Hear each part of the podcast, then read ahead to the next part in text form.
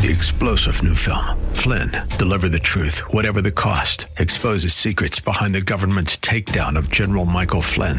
Flynn knew what the intel world had been up to. He ordered the first audit of the use of contractors. This set off alarm bells. He told the truth. He was the most dangerous person for Donald Trump to hire. They had to get rid of Flynn. Flynn, deliver the truth, whatever the cost. Available now. Watch it today. Go to salemnow.com. Salemnow.com. Now, it is apparent that angels exercise free will since some of them, by their own volition, chose to follow Satan in his rebellion against God. You know, Daniel is so filled with interesting insights into the battle that's happening in the spiritual realm. And we're back with another edition of Study Verse by Verse with Pastor Leighton Sheely. From Church of the Highlands in San Bruno, I'm Mike Trout, and we're down to the last message in a marvelous series in the book of Daniel called Two Kingdoms the physical kingdom we see every day, all around us, every minute, and the spiritual kingdom, equally as real, all around us. If you've missed any of this series, please do check it out on the website highlands.us. That's highlands.us. And click on the contact button as well when you go to the website and just drop us a note. Let us know that you listen. That's highlands.us. You notice again that the messenger from God knows the future. He says, The prince of Greece will come.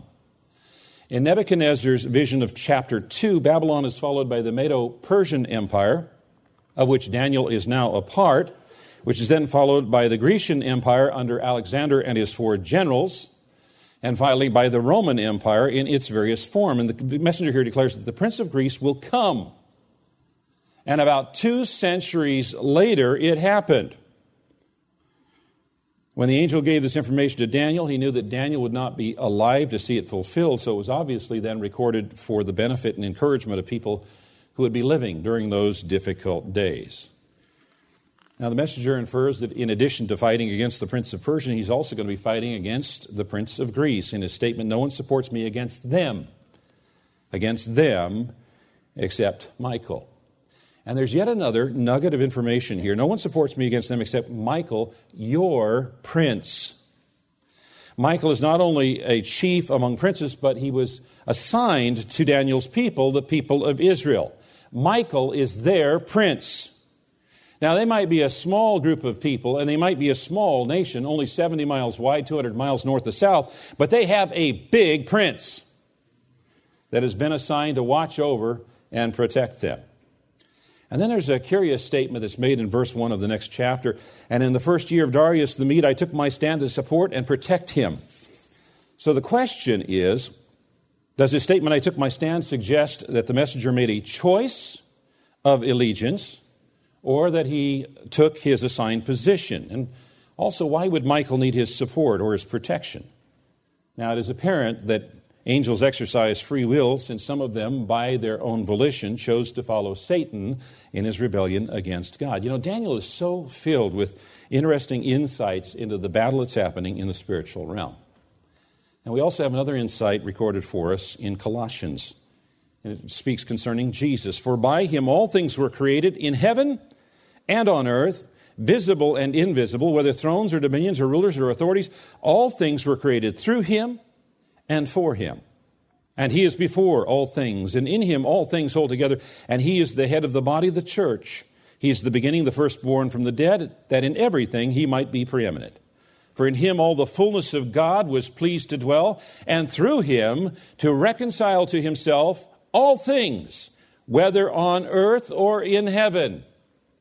Through him to reconcile to himself all things, whether on earth or in heaven, making peace by the blood of his cross.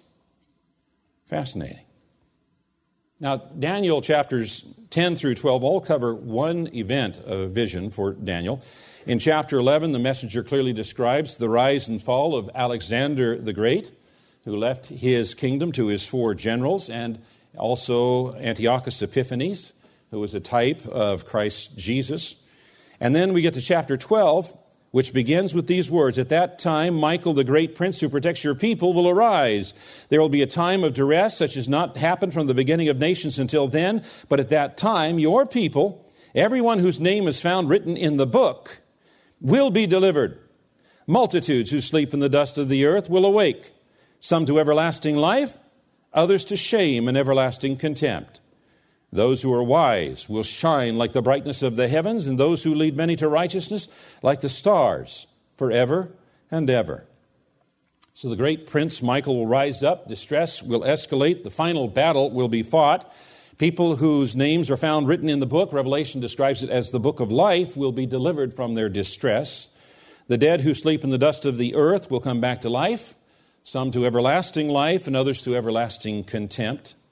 Wisdom comes from God, and those who are wise follow and obey God's word. Those who are wise will shine in glory. Verse 4 But you, Daniel, shut up the words and seal the book until the time of the end. Many shall run to and fro, and knowledge shall increase. So the messenger of God declares that at the time of the end, travel will increase, and so will knowledge. You know, for most of human history, travel has been very difficult and limited basically to the pace of a walk, or if you were wealthy, perhaps walking a horse, but most people never traveled more than a few miles from the place they were born. All of that's changed in the last century or two with the advent of, of locomotives and planes. In fact, in the 1970s, charter airlines made it possible for typical families in America to travel anywhere in the world for vacation. Our family happened to own a travel agency at the time we saw that happen. And in just the last few decades of history, travel has increased exponentially. And then, as for knowledge increasing, in the last few years, last decade or so, people have begun carrying around smartphones that provide the knowledge of the world at their fingertips. How fascinating that these two signs, as time of the end, would occur in our lifetime.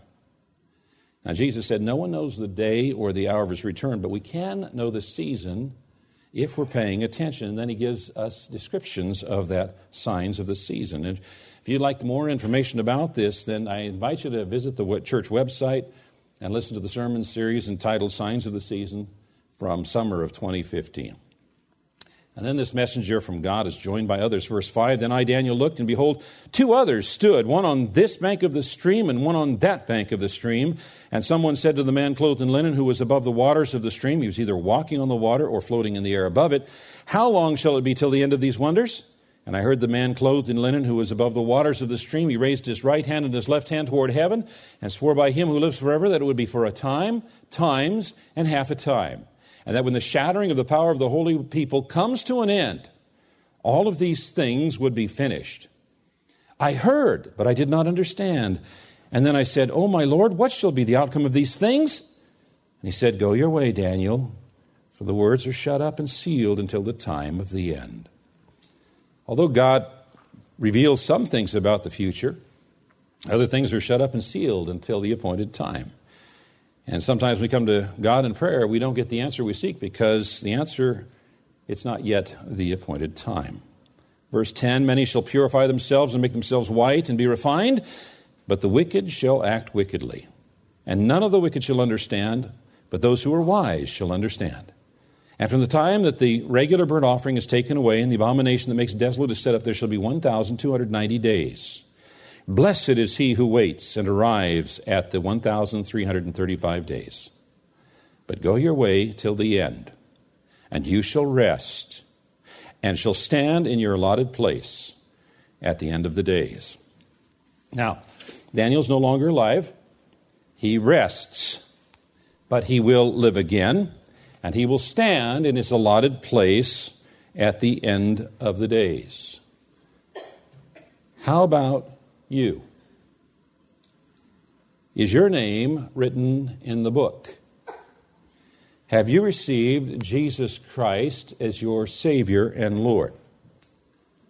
Have you declared Him to be your King and yourself a part of His eternal kingdom?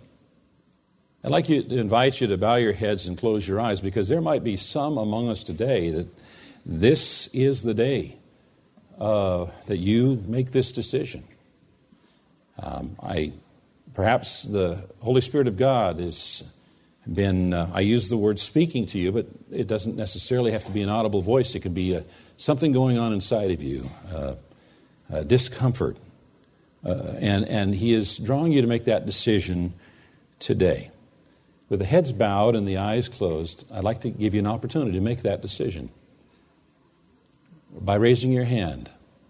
I'm not going to ask you to stand. I'm not going to ask you to come forward, but I, I do want to invite you to raise your hand. And by doing so, you are saying, Jesus, I invite you to be my Savior and Lord. I ask you to save me. I ask you to reveal your salvation to me and in me, I pray.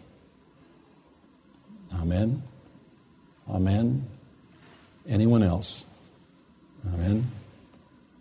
You can put your hand down, your hands down. And I would like to invite you who raised your hands and all of the believers to join with me in this prayer. I will pray a phrase and I ask you to repeat after me. Let's pray together. Dear Jesus, thank you for making me and loving me, even when I've ignored you and gone my own way.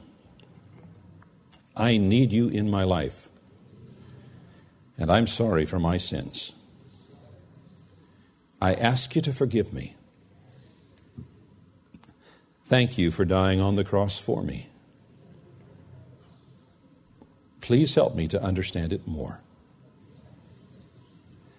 As much as I know how, I want to follow you from now on. Please come into my life and make me a new person inside. I accept your gift of salvation. Please help me to grow now as a Christian. In Jesus' name, Amen. And if you prayed that prayer in earnest today, then we have this assurance from the Word of God whoever calls upon the name of the Lord will be saved. If you made that decision today, I want to invite you to take a piece of paper and write your name and phone number on it and hand it to me so I can follow up with you. You see, Receiving Christ Jesus as Savior is not only an event which takes place at a particular time, in this case today, but it's also the beginning of a process that will continue through time and eternity as you become more and more uh, in love through knowledge of your Savior and Lord. And I want to be here to encourage you in that journey of faith. And Lord, we are so very, very thankful for Daniel, his life, his example for us the insights that you gave him that bless us and encourage us. Lord, help us to be a Daniel for our generation. Mm, amen. That's Pastor Leighton Sheely, and he has brought to a conclusion this series in the book of Daniel called Two Kingdoms. Again, you can find all of the messages from this series on the website highlands.us. That's highlands.us us. This is an outreach of Church of the Highlands. Details about the slow transition back to normalcy can be found on that website. There is ministry happening, worship is happening. You can find those details again at highlands.us. Have a great rest of your day. Come back tomorrow as we begin a new series and open the Word of God to study verse by verse.